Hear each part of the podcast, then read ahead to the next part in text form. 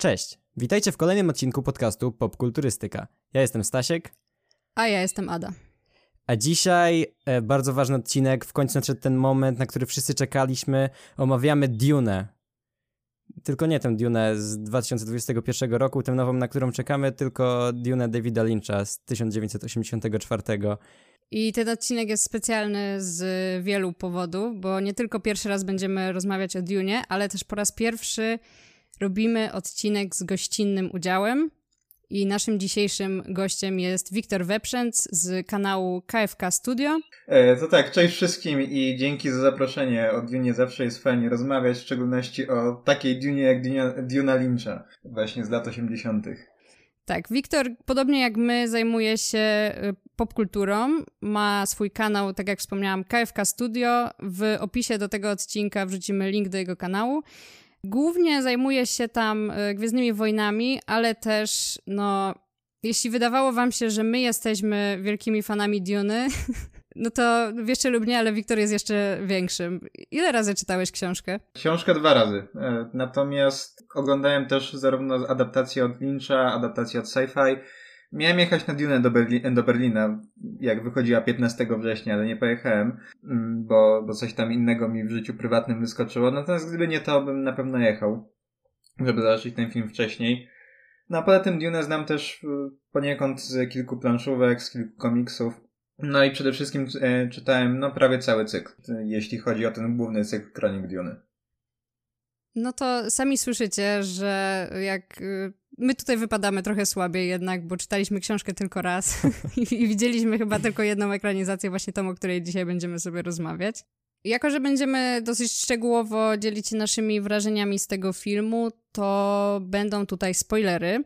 Także jeśli nie znacie Dune w ogóle, to wydaje mi się, że mimo wszystko lepiej poznać jej fabułę idąc w przyszły piątek do kina.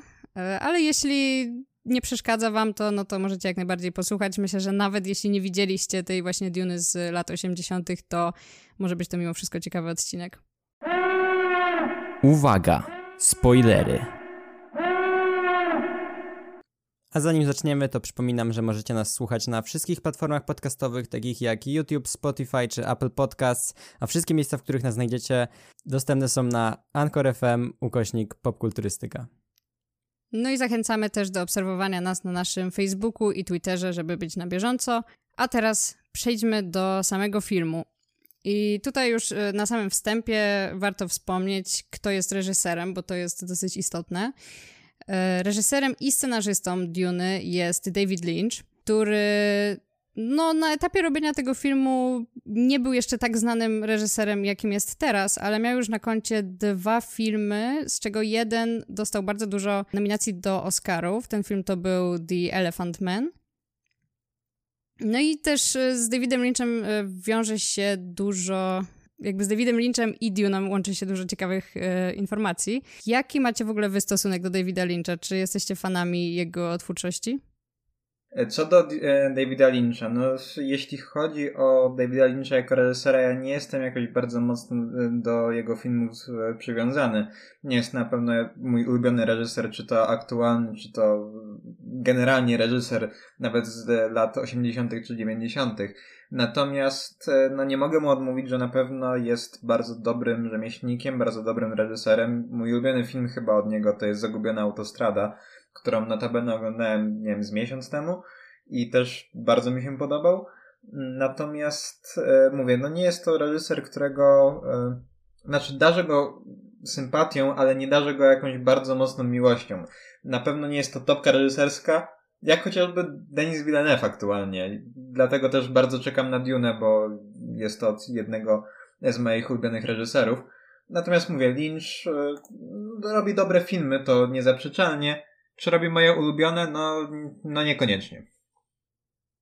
No ja też nie powiem, żebym e, darzył e, Davida Lyncha, albo jego twórczość raczej, e, jakąś wielką sympatią, czy też, nie wiem, byłbym wielkim fanem, czy, czy śledził jego twórczość. Widziałem trochę jego filmów krótkometrażowych, trochę jego filmów i, i no są to dobre produkcje i ma dość charakterystyczny styl, ale no mówię, nie jest to tak, że, że jest to jeden z jakichś moich ulubionych reżyserów.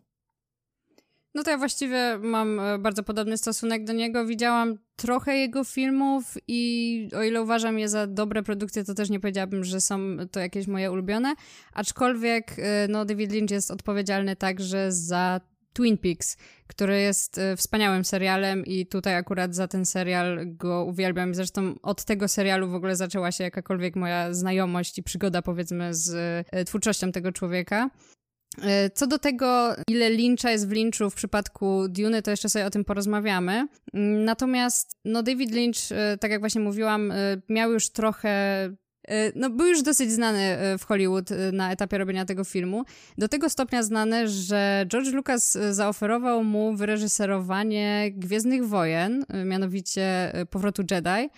Ale David, David Lynch odmówił, powiedział, że to jest po prostu nie jego bajka, no i zamiast tego zajął się właśnie robieniem Duny. Mimo tego, że nie był wcale fanem książki, właściwie nie znał jej w ogóle na etapie jakby zaakceptowania tego e, projektu.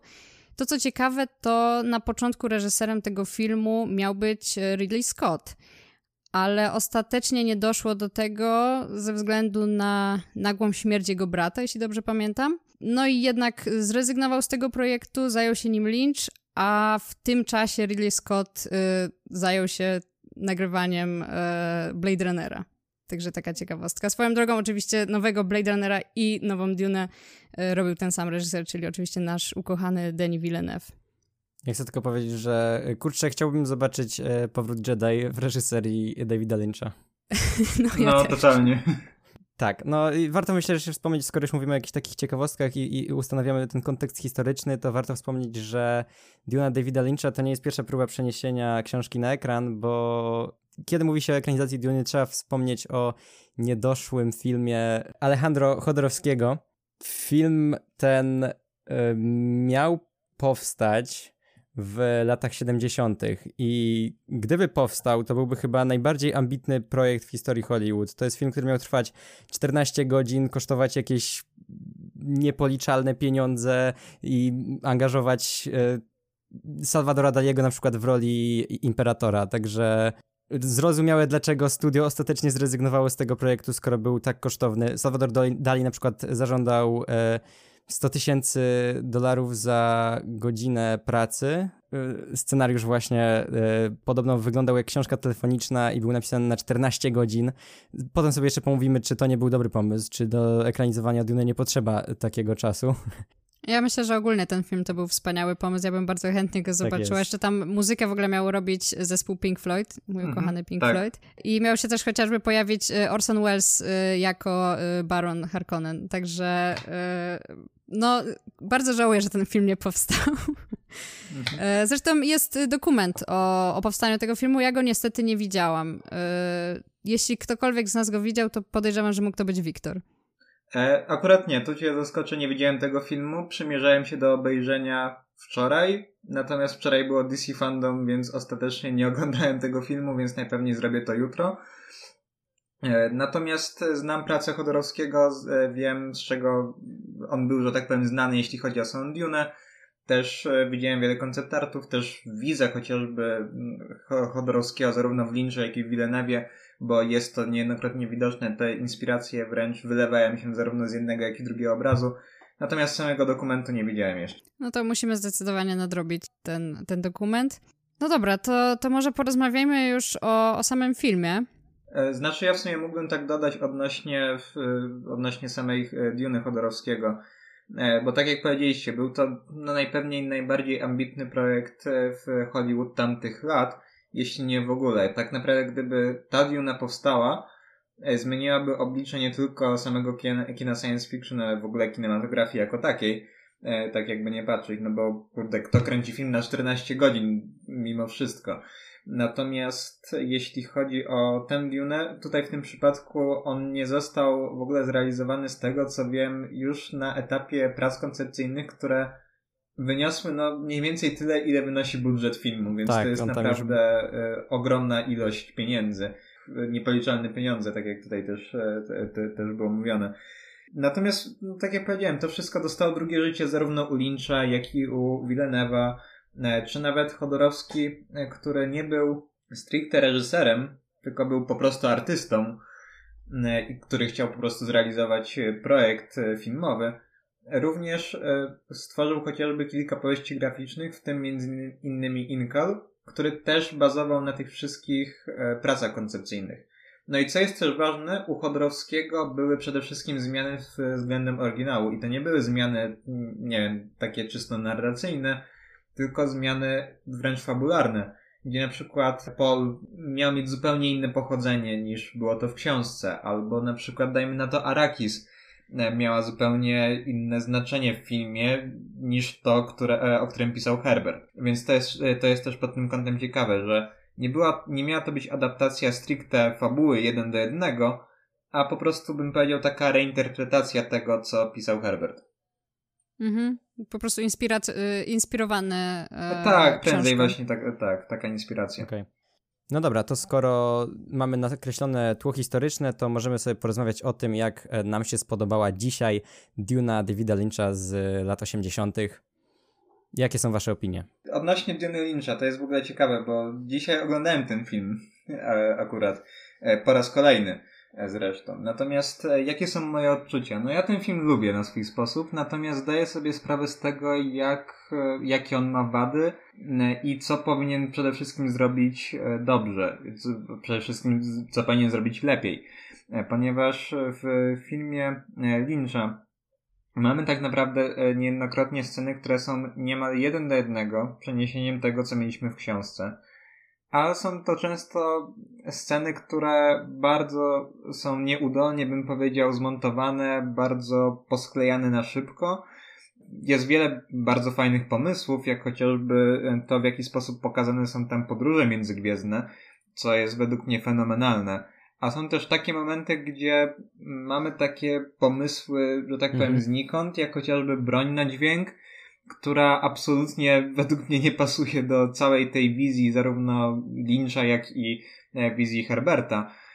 W szczególności, że ten film pędzi. Ten film przede wszystkim pędzi od e, połowy, jeśli nie wcześniej. E, widać, że chce upchnąć z książki te wszystkie elementy, które były tam najważniejsze i zrobić z tego film na dwie godziny. Tylko no po prostu to, to nie gra, bo ten film ostatecznie miał trwać 6 godzin, więc też naprawdę sporo. E, dlatego pod tym kątem cieszę, się bardzo, że Villeneuve postanowił e, podzielić książkę na pół, a raczej proporcje dwie trzecie na jedna trzecia, gdzie pierwszy film ma być na podstawie właśnie pierwszych dwóch trzecich, później mamy, mamy, mamy mieć całą resztę. Głównie po to, aby jak najwięcej z książki zmieścić też pokazać, e, pokazać Dune w formie innego medium, w formie właśnie filmu. To mi się pod tym kątem podoba u Lyncha natomiast e, wyglądało to mniej więcej tak, że nagrał 6 godzin filmu, znaczy ostateczny montaż miał tyle trwać. Natomiast studio postanowiło, że okej, okay, ten film nie będzie trwał 6 godzin, bo kto tyle obejrzy filmu. Wtedy skrócili cały film do dwóch godzin i autentycznie mamy teraz książkę na 600 stron, która jest w dwugodzinnym filmie. Mhm. Podobno w ogóle nawet David tak Lynch nie widział finalnej wersji tego filmu, tej skróconej I, i bardzo nie lubi w ogóle wracać do wspomnień związanych z tym filmem. Ale tak, to jest, y, ten film to jest najlepsze świadectwo tego, że Dune nie da się przenieść na ekran w całości i zmieścić tego w dwóch, trzech godzinach filmu. To jest chyba niewykonalne zadanie, więc... Yy rozumiem o co chodziło Chodorowskiemu z tymi 14, 14 godzinami. No i ja muszę przyznać, że obejrzałem ten film i moim zdaniem no nie jest, nie jest to dobry film. E, nie jest to dobra adaptacja i nie jest to dobry film, bo jest to taki bałagan i tak ciężko się ogląda ten film. Nawet jeśli zna się książkę i widzi się y, sceny, które są właśnie żywcem przeniesione niektóre, to e, razem nie, nie tworzą spójnej całości, szczególnie w drugiej połowie, kiedy ten film e, tak jak mówiłeś, bardzo pędzi i dostajemy scenę za sceną, która przenosi nas w, w czasie bardzo szybko i, i, bardzo szybko próbuje przepchnąć akcję do przodu, ale, ale, ale nie działa to najlepiej i, i no tutaj ten film trochę zawodzi, aczkolwiek faktycznie są elementy, które mi się podobały i często są to elementy związane właśnie z przeniesieniem elementów z, z książki na ekran filmowy, co, co, co, co jest bardzo trudnym zadaniem w przypadku takiej historii jak Duna, A tutaj czasami się to udaje, czasami nie, czasami ten film bardzo, e, bardzo sobie z tym nie radzi, ale, ale faktycznie są sceny, które, które robią wrażenie i masz takie wow, okej, okay, jednak da się to pokazać w filmie i to wcale nie wygląda tak źle. Znaczy przede wszystkim tutaj, no, tak jak powiedzieliśmy, ten film pędzi, ale on ma też inny problem. On jest bardzo ekspozycyjny. I jasne, książka też była ekspozycyjna. Natomiast no jednak książka a film to są dwa inne media narracyjne i tutaj, że tak powiem, Lynch powinien troszeczkę jednak pozamieniać niektóre elementy, y, trochę na nowo napisać, aniżeli przenosić niektóre sceny dosłownie jeden do jednego. Nawet jest ten, można powiedzieć, strumień świadomości, tak zwany specjalistycznie strumień świadomości, czyli te wszystkie myśli, które y, ci bohaterowie mają, e, które też są przeniesione tak, to jest właśnie na ciekawe, ekran. bo jak adaptujesz książkę, to masz ten problem, że nie możesz przenieść dosłownie tych myśli, które są napisane, ale David Lynch tak zrobił i po prostu słyszymy myśli postaci.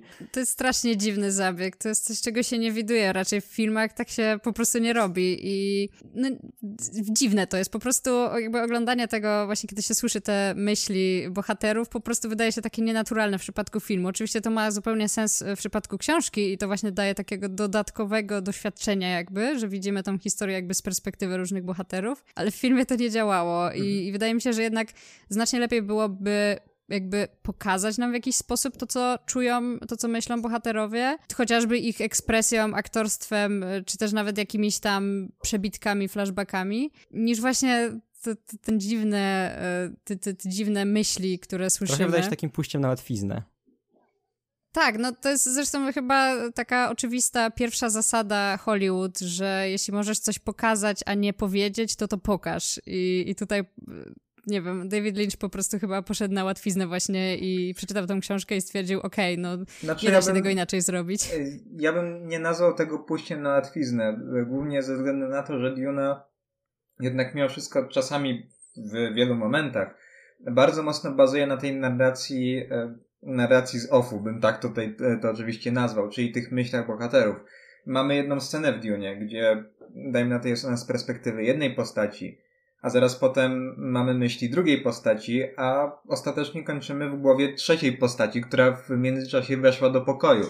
Tak mniej więcej wygląda cała narracja w Dune. I myślę, że tutaj pod tym kątem Lynch chciał poniekąd to zachować, taką bardzo, bardzo, mm, bardzo taką typową specyfikę dla samego Herberta. Natomiast no, w, po prostu przeniósł to jeden do jednego w ostatecznym rozrachunku ale mam wrażenie, że to było, było po prostu celowym zabiegiem, aby oddać tą taką nietypową narrację tego, co mieli, nietypową narrację, którą mieliśmy w książce. Mhm, no tak, no i właśnie też wspominaliście y, o.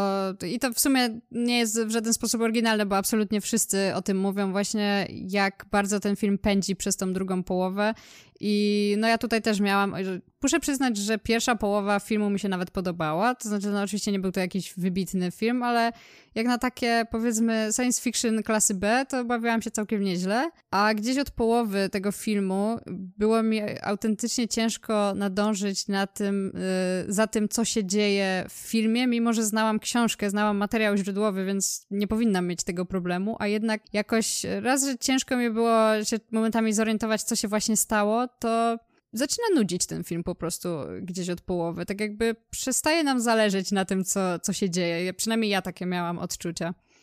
No, wspomniałaś o tym, że ciężko się połapać w tym, o co chodzi i też mówiliśmy o tym, jak ten film polega na ekspozycji i tutaj warto wspomnieć e, taką ciekawostkę, że podobno kiedy ten film wchodził do kin e, w 1984 roku, to widownie dostawały kartki ze ściągą z nazwami i wydarzeniami z książki. Więc to chyba, to chyba najlepiej tak. świadczy o tym, jak e, łatwo się pogubić w, w tym świecie wykreowanym przez Lyncha. Znaczy, tutaj to jest w ogóle taki ciekawy kasus, ponieważ y, mamy od drugiej połowy taki moment w całej historii, gdzie dosłownie cały czas coś się dzieje, e, coś się dzieje, a to mimo wszystko, jak mówicie, nudzi. Mnie osobiście dzisiaj akurat nie nudziło, ale oglądałem w nieco innych okolicznościach. Natomiast mogę powiedzieć wprost, że gdybym nie czytał książki, mógłbym tego filmu po prostu nie zrozumieć, bo nie wiem, e, bo tam cały czas coś się dzieje, cały czas wszystko jest rzucane praktycznie znikąd. E, tak, takie mam przynajmniej odczucie, takie mam wrażenia. I e, myślę, że tak, tak, tak notabene właśnie jest. Natomiast za co bym ten film przede wszystkim pochwalił, no to w bardzo prosty sposób i taki przejrzysty nawet sposób pokazał, na czym polega cała ta historia i konflikt, który jest zawarty w samej książce. E, że na przykład mamy właśnie ród Atrydów i ród Harkonnenów, którzy tak naprawdę za bardzo się nie lubią i e, Harkonnenowie chcą odbić właśnie Arakis Atrydom. I mamy też, dajmy na to, Gildię Kahoam, która jest takim, można powiedzieć, robakiem, który zasiewa się tam, gdzie mu po prostu jest najwygodniej i najlepiej, i właśnie w tym przypadku zassał się samego imperatora, gdzie e, w momencie, kiedy e, i gdzie mamy też pokazane, że Kahoam kontroluje całą tą przyprawę i w momencie, kiedy właśnie Fremeni najeżdżają Harkonnenów e, gdzieś tak w drugiej połowie filmu, mamy właśnie tych Gildianów, którzy przybywają do Imperatora, mówią słuchaj, musisz wziąć sprawę w swoje ręce, bo przecież oni zaraz zniszczą całą tą Arakis. Nie, I to jest mimo wszystko w bardzo fajny sposób zarysowane, ale chyba nic poza tym. No faktycznie, to tutaj masz rację i, i być może właśnie gdyby Lynch trochę dosłownie olał e, materiał źródłowy i nie skupiał się tak bardzo na tym, żeby pokazać wszystko, co się działo w tej książce, a może bardziej po prostu na tym, żeby w prosty sposób przedstawić ten konflikt między tymi dwoma rodami, to może w efekcie wyszedłby lepszy film, bo jednak no, zmieszczenie tej wielkiej książki w dwóch godzinach filmu, no po prostu nie jest możliwe. No to jest kolejny ar no nie, argument nie za tym, że ten film i w ogóle każda próba ekranizacji Diony powinna być jednak podzielona na co najmniej dwie części.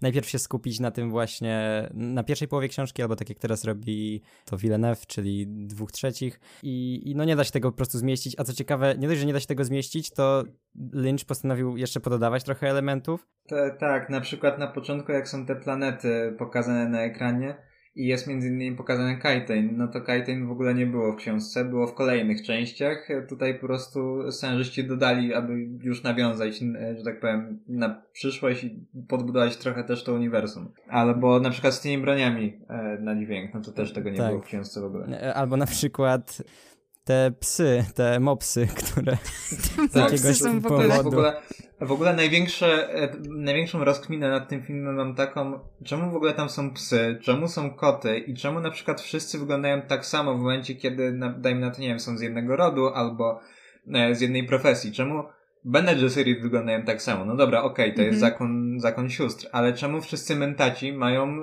jakieś wielkie brwi na 10 centymetrów? Tak, albo... tak to, są, to są właśnie takie ciekawe decyzje, które tak. zostały podjęte w procesie tworzenia tego filmu.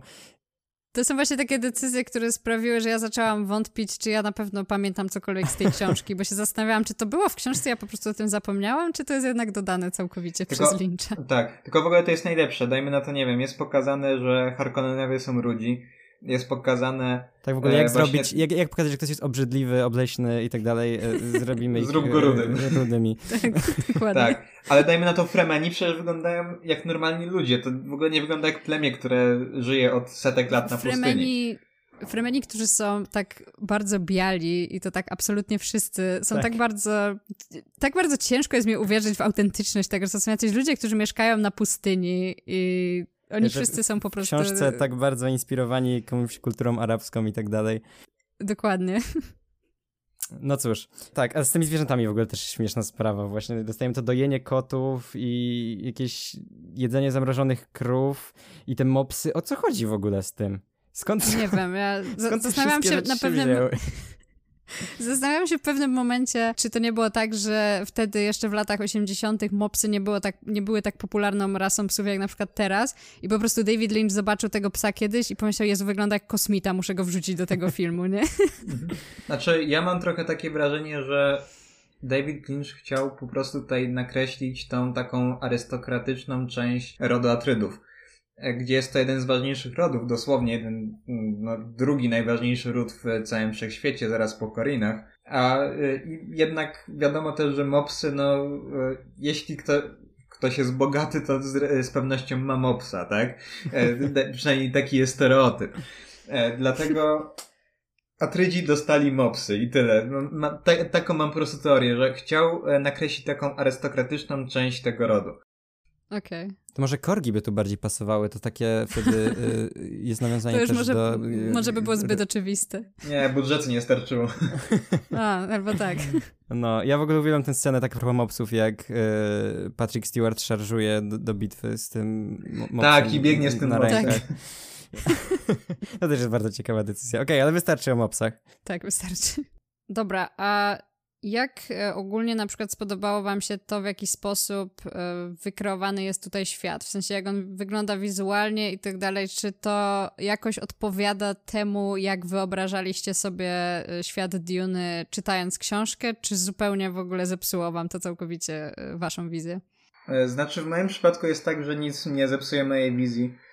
E, Ja Moja no to wizja... tak e, w przenośni trochę powiedziałam. Wiem, wiem. Znaczy, ja akurat wiem, e, o co tutaj chodzi, bo z reguły jak czytamy, da- dajmy na to jakąś książkę, niezależnie od tego, czy jest to science fiction, fantasy, czy kryminał, czy obyczaj, czy cokolwiek, mamy jakąś wizję na tę historię i adaptacja no, narzuca swoją wizję i wyrzuca tą naszą, którą mieliśmy wcześniej. W przypadku Duny Lyncha tak nie jest, Głównie z tego powodu, ponieważ zaraz potem, e, znaczy zaraz po kilkunastu latach mieliśmy kolejną adaptację od sci-fi i teraz jeszcze kolejną od Villeneuve'a. Więc mamy trzy różne praktycznie spojrzenia na ten, na, na, na świat Duny. To, to raz, więc zwyczajnie w momencie, kiedy oglądałem Duna Lyncha, nie było tak, że wyparło mi moje wyobrażenie tego świata, bo zwyczajnie miałem też dwa inne wyobrażenia, czyli to, co mieliśmy na, na w zdjęciach wtedy jeszcze promocyjnych do Duny, czy w adaptacji od sci-fi, więc y, mogłem sobie, że tak powiem, z czystym umysłem wykreować to, co widzę, e, to, to, co- to co chcę widzieć. Natomiast w przypadku tego, czy mi się ten film podoba e, pod kątem wizualnym, jak najbardziej. E, Głównie stąd, że widać tutaj taki rozmach, który jest. Widać też bardzo, wiele bardzo ładnych designów, wiele też bardzo skopanych designów. Natomiast podobają mi się chociażby nawigatorzy, E, też e, czasami taki kicz płynący z niektórych, e, powiedzmy, wizualiów, jak mówiliśmy wcześniej, Harkonnenowie, którzy są rudzi z jakiegoś powodu, albo, e, albo mentaci, którzy z jakiegoś powodu mają e, większe brwi, e, dłuższe brwi niż, e, niż wszyscy inni. E, więc pod tym kątem jak najbardziej mi się podoba. E, też widać inspirację Chodorowskim w wielu momentach, ale głównie stąd, że jest to trochę film dokończony po Chodorowskim jednak po tym, co, e, po tym, jak on to wszystko widział, zresztą tak jak też e, mówiliśmy, David Lynch najpewniej nie, e, nie znał książki, Chodorowski był książką zafascynowany. Natomiast, no tak jak mówię, wizualnie mi się ten film podoba, w szczególności jak pomyślę, że są to jednak lata 80., czyli taki okres w Hollywood, gdzie mieliśmy dopiero co Gwiezdne Wojny, Indiana Jonesa, zaraz wchodził Park Jurajski, dostawaliśmy powoli coraz więcej blockbusterów, natomiast właśnie mimo wszystko tutaj widać taki rozmach, gdzie dosłownie wszystko jest budowane od zera. Więc pod tym kątem mi się ten film e, podoba. Chociaż e, wiele rzeczy te- też się zestarzało, jak chociażby tarcze i bitwa na tarcze, gdzie, O tak, gdzieś w tarcze. pierwszych scenach filmu, które wyglądają Straszne. E, tak, lubię, e, lubię w ogóle to porównanie i porównuję praktycznie wszędzie. Te tarcze wyglądają jak po, e, portale z Lokiego. I to dosłownie. No. No, coś w tym jest. E, No, ja tutaj jestem tak, zgodzę się z tym, że dużo rzeczy właśnie jest tak, ja bym powiedział, wszystko jest tak bardzo tutaj. Dużo, dużo jest włożone w, ka w, każdy, w każdy element e, właśnie designu, czy to, czy to strojów, czy to technologii. Mam wrażenie, że bardzo dużo jest włożone w to i jakieś pracy, i, i, i, i przemyślane są te rzeczy często. E, Nie wszystkie mi się podobają, nie wszystkie zgadzają się z moją wizją Duny po przeczytaniu, mm, ale, ale są takie elementy, które, y, które moim zdaniem wypadły bardzo dobrze i w dużej mierze są to y, kostiumy i przede wszystkim to, co najbardziej zapadło mi w pamięć, znaczy zapadło w pamięć, oglądałem ten film jakoś tak wczoraj, ale to, co y, zgadza się z y, moją wizją książki i to, co bardzo mi się podobało, to to, jak są, jest przedstawiony Baron Harkonnen. Poza tym, że lewituje, co jest, co jest dziwne trochę. I, i, tak, bo on w książce wcale nie lewitował. i, tak, mi- mi- mi- miał te, te, te sz- szelki, y, które wspomagały poruszanie się, bo był za gruby. Mm, a tutaj w komiczny sposób lewituje, ale poza tym jak bardzo groteskowy i obrzydliwy i odrażający jest Baron, to bardzo, bardzo, bardzo dobrze współgra z moją wizją tej postaci. No, ja tutaj się zgodzę, to w ogóle e, była właśnie jedna z takich rzeczy, które mocno jakby przykuły moją uwagę i, i tak jakby zapadło mi w pamięć właśnie jako to taki ten element, który bardzo się udał w tym filmie, właśnie to jak wygląda Baron. On jest przeobrzydliwy i po prostu taki budzący wstręt i strach jednocześnie, czyli dokładnie taki, jaki powinien być. I no wiadomo, ciężko jest oceniać e, po samym zwiastunie, ale nawet powiedziałabym, że póki co bardziej mnie przekonuje ten Baron niż e, ten u Villeneuve'a, który, którego gra Stellan Skarsgård. Znaczy ja tutaj tak odnośnie Barona to mogę powiedzieć, e, jeśli chodzi o Barona u Villeneuve'a, mam znajomych, którzy jechali e, do Berlina, jak, jak mówiłem. I jeden na przykład mówi wprost, że ten baron jest bardzo dobry i bardzo dobrze oddaje e, tego ducha Herberta. E, drugi natomiast mówi, że w ogóle beznadziejny, beznadziejny nie podobał mu się baron i lepszy jest ten u Lyncha. I coś poniekąd w tym jest, bo jak jest scena z baronem pierwsza w filmie Lyncha, mm, to generalnie ja mam takie wrażenie, bo pierwsze ujęcie, gdzie mamy właśnie Gaedi Prime, e, pokazuje taką bardzo industrialną e, część tego wszechświata. Gdzie mamy najpierw właśnie pokazany Kaladan, który pokazuje siłę całej tej wody, siłę natury. Później mamy Arakis, który pokazuje dosłownie samą pustynię. To też oczywiście to wszystko, z czym wiąże się sama pustynia i mamy Gaedi Prime. I zaraz potem dostajemy ujęcia na y, tych wszystkich dookoła Barona. Jak już mówiliśmy, wszyscy są rudzi. E, jeden e, ma w ogóle okulary do pływania, zaklejone jakąś złotą taśmą. E, jeszcze, a trzeci natomiast staje koło Barona, wbija mu igły w, w, w te wszystkie jego wrzody i mówi mu tak w uroczy sposób, mmm, ale ty jesteś piękny, nie? I, tak. i to jest tak po prostu uroczo głupie w tym, e, w tym przypadku, że w tej wizji ja to po prostu kupuję. Mhm, no tak, to właśnie też tutaj mi się to bardzo podobało. No to w sumie, jak już e, wspomnieliśmy o Baronie, to możemy też wspomnieć o innych postaciach i o innych aktorach. Tutaj moim zdaniem, no mocno widać to, jak bardzo pocięty był ten film i jak bardzo mało przestrzeni dla siebie dostawały jakieś takie postaci drugoplanowe, które w książce były bardzo istotne, a, a w filmie się wiele z nich pojawiało dosłownie na parę sekund i, i to było wszystko. Y, jak wam się właśnie podobały te inne, inne niż Baron postaci? Bo tutaj Baron już chyba ustaliliśmy wszyscy wspólnie, że był super. Mhm.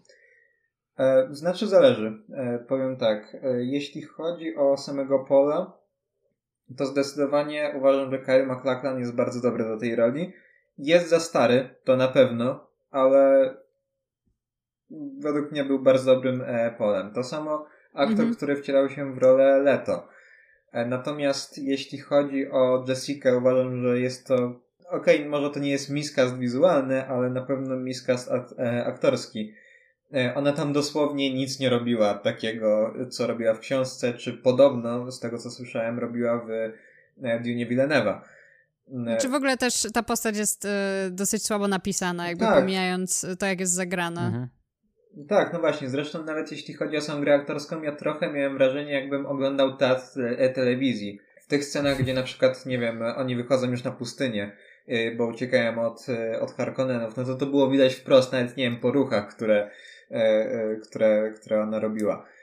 E, z innych takich postaci, no to uważam, że cała reszta, typu, nie wiem, Yui albo Duncan, czy Garni Halleck grany przez Patricka Stewarta, to wszystko są to po prostu miskasty. To, to powiem wprost.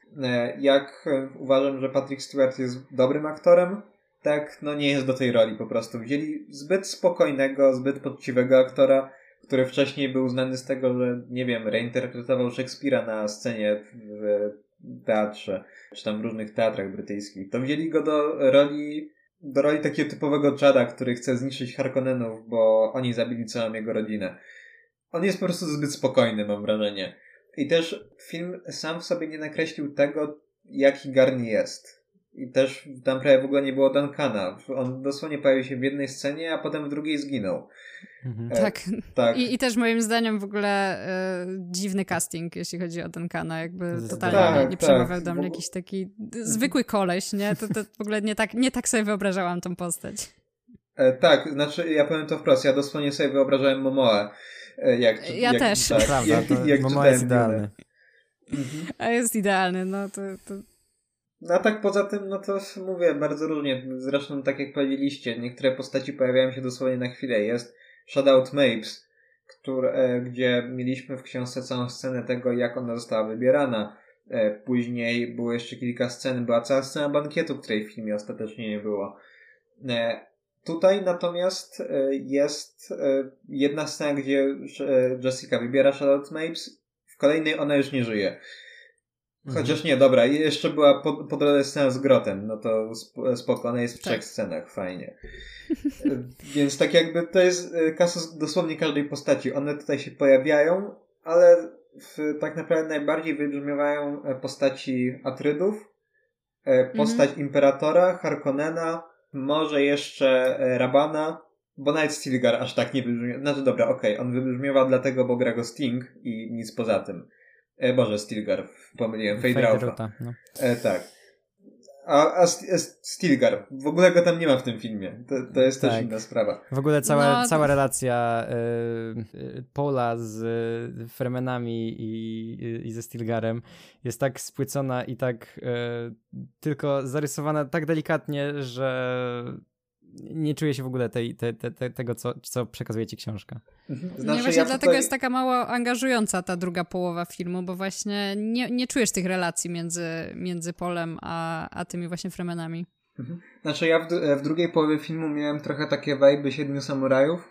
E, mam tutaj na myśli to, że przychodzi e, ktoś znikąd, który okazuje się być tym wybrańcem wśród Fremenów i postanawia nauczyć ich walki i uczy ich walczyć i oni robią to w taki dosyć nieudolny sposób, bo mhm. jeden zrzucił prawie na siebie sufit, a potem e, jest oczywiście, są oczywiście pokazane myśli głównych bohaterów, bo jak żeby inaczej. I Paul mówi, hmm, myślę, że oni są przygotowani do walki. Takie, spoko, on przed chwilą rzucił na siebie sufit praktycznie, no fajnie tak. są przygotowani. No i niestety w ogóle na, na tym kończy się jakby ta dynamika między e, Polem a, a Freemanami i to jest bardzo przykre. Mm, no dla mnie, jeśli chodzi o postaci, to chyba największym rozczarowaniem jest Lady Jessica, to co już wspomniałeś. Ta postać, y, bardzo lubię ją w książce, bardzo jest ciekawa. Nie mogę się jej doczekać w filmie i, i y, Villeneuve'a i to jak tam zostanie poprowadzona. No to tutaj... mogę tutaj ci powiedzieć tak y, na szybko, że z tego co słyszałem, to jest najlepsza rola w całym filmie. No, to, no tak właśnie też słyszałam no, właśnie po recenzjach. To, to, super I, i na to liczę. A tutaj właśnie ta rola jest tak okrojona i no słabo zagrana po prostu, że nie angażuje nawet w połowie tak bardzo jak na stronach książki, czy mam nadzieję właśnie w nadchodzącym filmie. To co, przechodzimy teraz do tych technicznych elementów? E, dobra, jeszcze w sumie bym powiedział, bo chyba nie wspomnieliśmy, e, chyba nie powiedzieliśmy jeszcze, że w filmie pojawia się postać grana przez e, Maxa von Sydowa, czyli dr Kynes i który też ma dość istotną rolę w książce, a, a tutaj jest. Znaczy, jeśli chodzi o e, Lead Kynesa, no to takie, no dobra, to jest bardzo istotna rola w książce, nawet, nawet bym powiedział, że jest na równi istotna z Polem, bo tak jakby on to wszystko obserwuje, czy ona w przypadku e, filmu Villeneuve'a. Natomiast e, tutaj jest to bardzo mocny miskast. W sensie, jak lubię Von Sydoła, jak uważam, że jest to wybitny aktor. Jednak miał wiele świetnych ról wcześniej, miał wiele fantastycznych ról później. Tak w przypadku Duny, no to to jest miscast. Po prostu powiedzmy sobie szczerze, e, on nie pasuje do tej roli. I, i tyle odnośnie, odnośnie samego Litkańca. No tutaj też on po prostu jest. No właśnie, nie ma żadnego ciekawego wątku z nim związanego, w ogóle nie jest rozwinięta ta postać. Znaczy, A... w e, książce miał wiele ciekawych momentów i to w scenach, których nie było w filmie. Dajmy na to na scenie tej e, z tym bankietem, gdzie są te wszystkie elity mm -hmm. z, mhm. e, tak. z, z, całego wszechświata. Czy, czy to chociażby od strony Imperatora, czy to od, od strony właśnie Atrydów, czy to nawet, dajmy na to, nie wiem, są jacyś łowcy nagród, czy Gildianie i tak dalej tego w filmie nie ma i to jest też troszeczkę taki problem, bo tamta scena w książce troszeczkę też nabudowywała to, jakie te postaci są, mimo wszystko. Bardzo dobrze według mnie posz- e, poprowadzone to było w adaptacji od sci-fi. Znaczy, oczywiście było to poprowadzone na takiej zasadzie, jak e, były prowadzone seriale telewizyjne w latach dwutysięcznych, ale mimo wszystko dobrze, że ta scena tam się pojawiła, bo też mm, e, poniekąd nabudowała niektóre postacie, a nawet dodała te postaci, których nie było e, w książce, więc wow. Tutaj w ogóle e, tych scen nie było. No tak, to znowu sprowadza się do tego po prostu, że za wiele chci chciano upchnąć w tych dwóch godzinach i przez to nie, nie było miejsca na wiele ważnych scen, które może nie pchałyby tak fabuły do przodu tak drastycznie jak to, co jest w filmie, ale wprowadzałyby dużo y, istotnej y, charakteryzacji dla, dla postaci. Mhm. Być może nawet lepszym rozwiązaniem w przypadku robienia tak krótkiego jak na książkę filmu, to byłoby po prostu jakby połączenie niektórych postaci i po prostu zamienienie tak jakby postaci, które w sensie zrobienie jednej postaci z kilku postaci z książki. Wiecie o co chodzi? Że tak no jakby tak, no. mhm po prostu lepiej by to chyba działało niż takie wrzucanie e, pojedynczych postaci, które mówią jakieś dwa zdania i znikają na resztę filmu. Bo no to coś takiego nie ma sensu moim zdaniem i tutaj Albo lepiej już w ogóle lepiej... całkiem wyciąć tę postać, skoro nie zamierzasz zrobić z nią nic ciekawego. Tak, no ewentualnie w ogóle ją, ją wyciąć, ale właśnie no ograniczenie I tej ilości postaci Diona, mogłoby pomóc. Diona Villeneuve to robi, jakby nie patrzeć. E, ponieważ tam no tak. na przykład nie ma wielu istotnych postaci typu, nie wiem, Irulana albo Imperator czy Fade które są zostawione na drugą część, aby w drugiej mhm. części bardziej wybrzmiały. No i też dlatego, żeby nie zapłacić aktorom dwa razy, no to to wiadomo. Okej, okay, to tyle o postaciach. Dobra, to teraz e, porozmawiamy trochę o kwestiach technicznych. Powiedzieliśmy w zasadzie już, e, jak wygląda ten film, ponarzekaliśmy na to, jak pędzi i jak jest zmontowany, ale e, może, może o muzyce, bo wydaje mi się, że to jest ważna kwestia.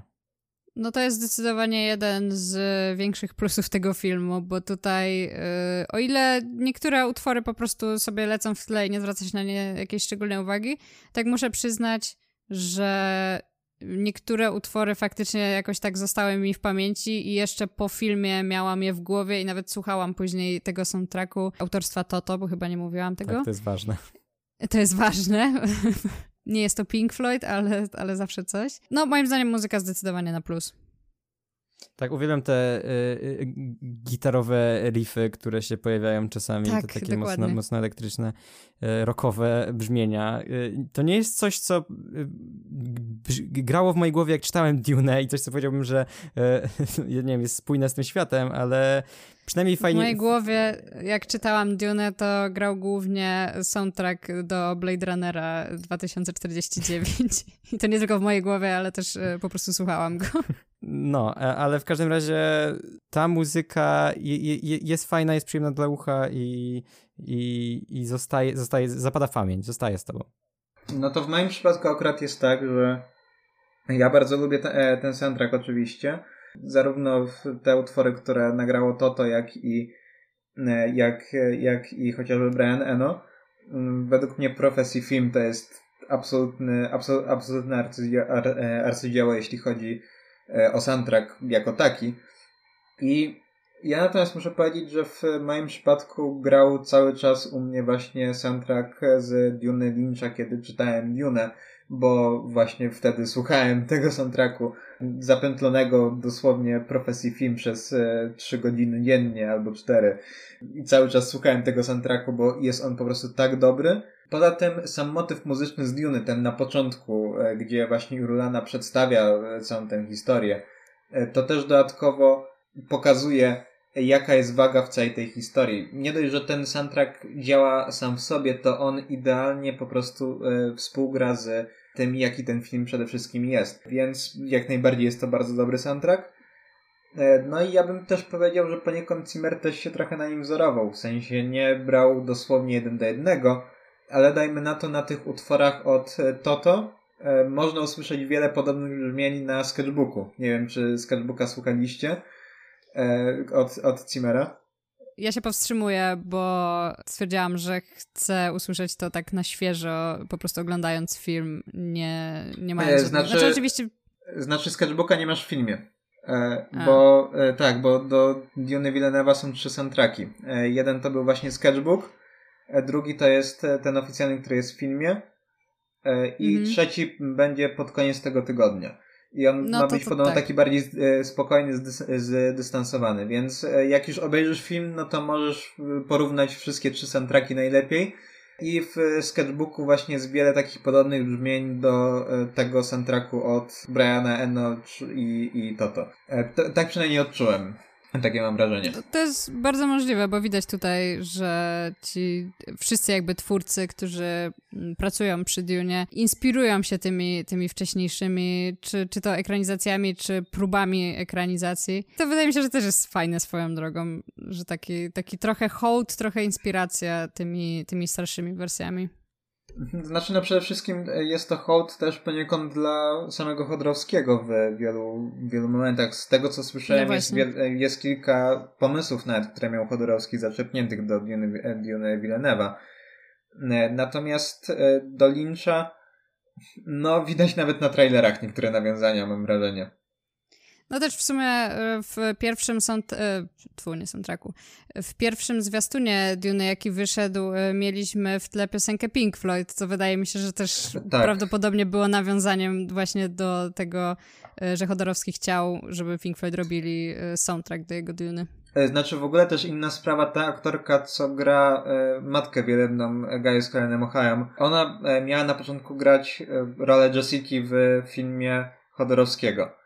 I teraz Villeneuve ją wziął właśnie do roli matki wielebnej. Więc mówię, jest wiele akurat te, tego typu nawiązań e, do, do poprzednich nawet ekranizacji. Chyba najmniej do ekranizacji od sci-fi, bo ostatecznie ona wypadła tak znaczy ja ją lubię mimo wszystko, ale tak najbardziej przeszła bez echa. Mhm, jest chyba Bo najmniej obecna ja- w takiej powszechnej świadomości, nawet mniej niż film, który Tak. nie powstał. E, tak. dokładnie. E, dokładnie, bo film Chodorowskiego to jest ten film, e, to jest najlepszy film, który nigdy nie powstał. E, Dokładnie. natomiast Duna, Duna Lyncha to jest film, który, który mógł być dobry, a wyszedł taki sobie. A film Villeneuve'a to jest film, który rokuje na bycie kolejnym Władcą Pierścieni i Gwiezdnymi Wojnami jednocześnie, dlatego to tak, jest... to jest najlepszy film, który jeszcze nie tak. wyszedł, albo przynajmniej jeszcze nie widziałem. Tak. Mhm, tak, dokładnie. No dobra, to chyba fajne podsumowanie było tego, czym jest Duna Lyncha. No w sumie tak, trochę tak. Znaczy w ogóle nawet, wiecie, Villeneuve cały czas czerpie od e, Lyncha, e, czy w ogóle nawet od oryginału Herberta. E, jeden z jego pierwszych filmów, bo Villeneuve był dokumentalistą wcześniej, jeden z jego pierwszych filmów miał w sobie soundtrack właśnie z Duny Davida Lyncha. No to, to, jest, to też świadczy o tym, jak mocno wpłynęła twórczość Lyncha na samego Villeneuve'a. Mhm. Mhm.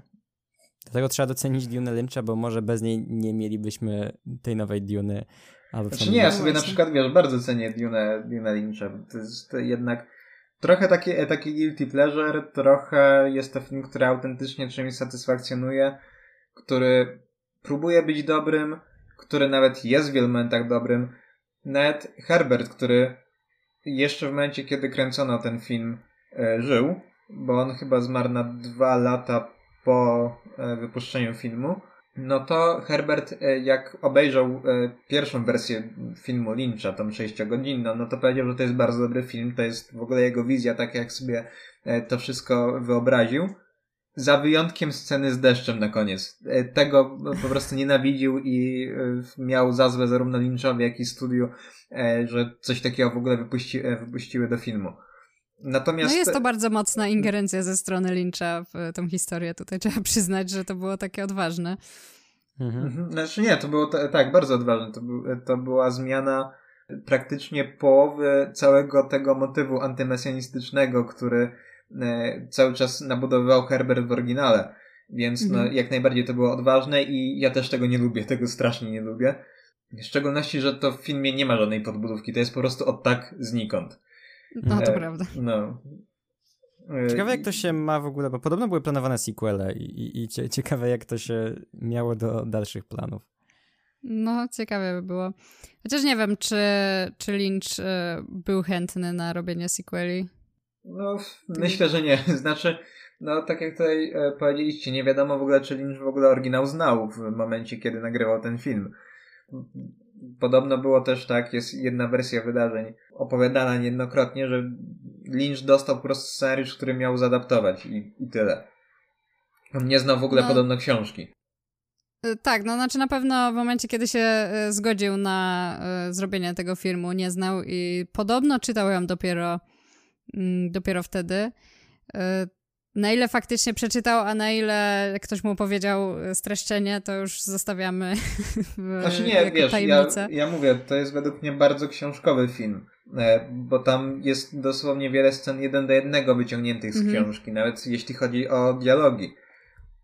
Natomiast no też nie na tym polega adaptacja, tak. żeby przenosić jeden, jeden do jednego. Jednak język filmu jest zupełnie inny, więc no trzeba trochę zmieniać, trochę e, usuwać, trochę regulować, trochę modelować nawet niektóre sceny. Więc e, pod tym kątem, e, jeśli chodzi o, o Lyncha, no to zdecydowanie jest to film bardzo mocno książkowy, byłby to była to byłaby to praktycznie książka jeden do jednego, gdyby ten film naprawdę trwał te 6 czy 8 godzin, jak miał mieć na początku. No ale ten film po prostu pędzi i, i tyle, no co poradzić. No tak. No to w sumie, w sumie wydaje mi się, że zrobiłeś tutaj dobre podsumowanie mm, całej naszej y, dyskusji. To myślę, że jeszcze może takie ostatnie pytanie na sam koniec. Czy uważacie, że ten film jest e, faktycznie taki linczowski, że czuć w nim klimat e, tego reżysera, czy jednak jest bardzo taki nijaki i nie ma takiego, no po prostu tego klimatu linczowskiego? Znaczy, jest na pewno na tyle w tym, jak e, dziwny i nietypowy jest ten film. No nie powiedziałbym, że to jest po prostu zwykły, typowy film. Jest w nim dużo dziwnych, groteskowych rozwiązań i, i w tym moim zdaniem czuć rękę Lyncha. Mhm. No, no, właśnie tak e, też wydaje mi się, że bardziej są takie momenty, które dają tak, to takie poczucie, że okej, okay, faktycznie to jest charakterystyczne dla Lyncha, ale jako całość e, nie powiedziałabym tak. Oczywiście też nie widziałam, tak jak mówiłam wcześniej, nie widziałam wszystkich jego filmów, widziałam ich tylko kilka, ale wciąż mam wrażenie, że większość z tych filmów miała ten taki, to takie charakterystyczne coś, charakterystyczne właśnie dla, dla jego filmów. A tutaj nie do końca to dało się, dało się tak wyczuć.